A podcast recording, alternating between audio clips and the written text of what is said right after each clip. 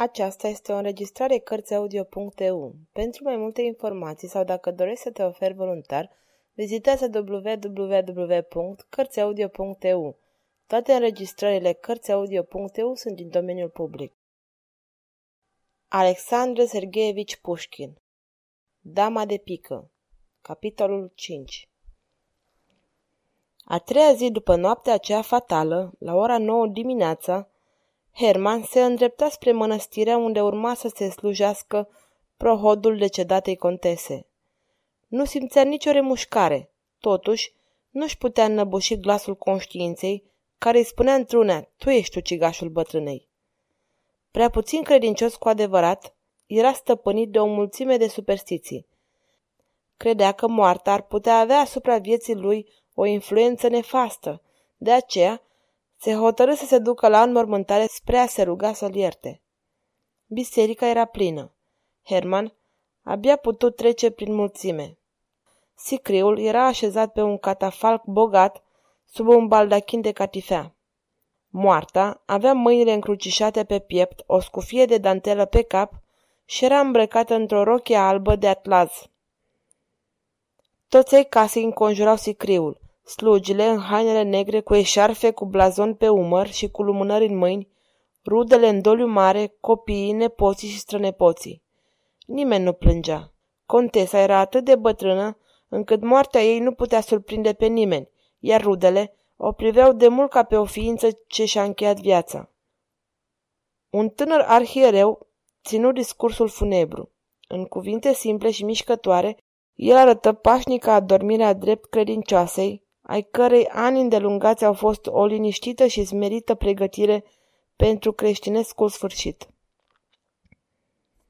Pe ea care veghea în gânduri cucernice și în așteptarea mirelui de la miezul nopții, a luat-o îngerul morții. Slujba se desfășura într-o tristețe pioasă. Iată, în primul rând se apropiară să-și a rămas bun de la moartă rudele. Apoi urmară numeroși ei cunoscuți, veniți să se închine în fața trupului aceleia care cu mult înainte se desfătase alături de ei în petreceri de șarte. Apoi veni rândul oamenilor de casă. În sfârșit se apropie de ea o cameristă bătrână, de aceeași vârstă cu defuncta. Două fete tinere o țineau de braț. Nu se putea pleca până la pământ. Doar ea vărsă câteva lacrimi, sărutând mâna rece a stăpânei. Îndată după ea, Herman se hotărâ să se apropie de sicriu.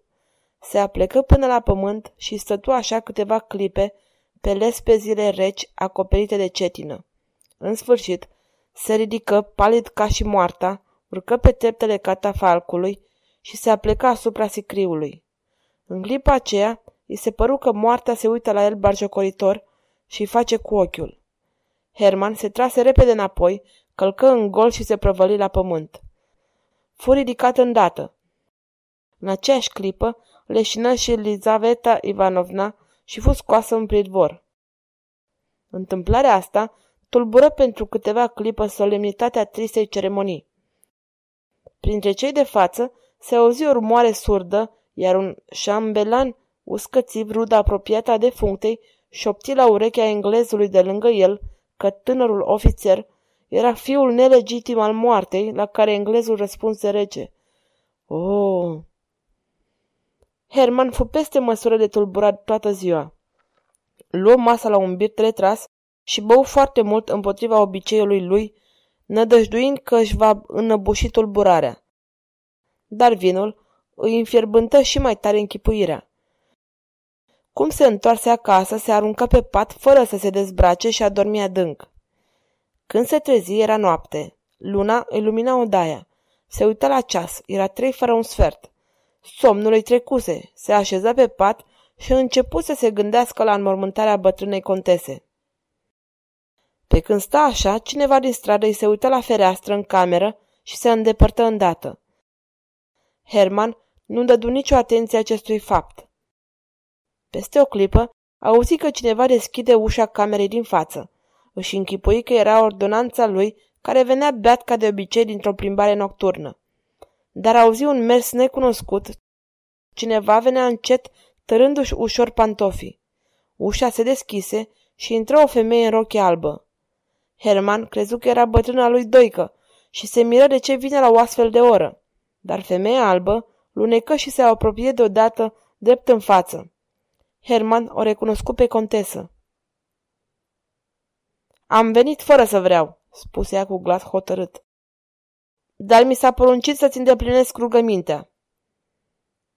Trei, șapte și asul îți pot aduce câștig, una după alta, dar cu condiția să nu joci decât o singură carte pe zi și după aceea să nu mai joci toată viața. Te iert pentru moartea mea, cu condiția să te căsătorești cu Lizaveta Ivanovna, pupila mea. Spunând acestea, moartea se întoarse încet, se îndreptă către ușa și pieri tărându-și pantofii. Herman auzi ușa din antreu închizându-se și văzu iar pe cineva uitându-se pe fereastră. Multă vreme, Herman nu-și veni în fire. Apoi trecu în camera cealaltă. Ordonanța lui dormea pe jos. Herman reuși cu greu să-l trezească. Era beat ca de obicei, nu putea afla nimic de la el. Ușa ce da în antreu era încuiată cu cheia. Herman se înapoi în cameră, aprinse o lumânare și își însemnă cele văzute.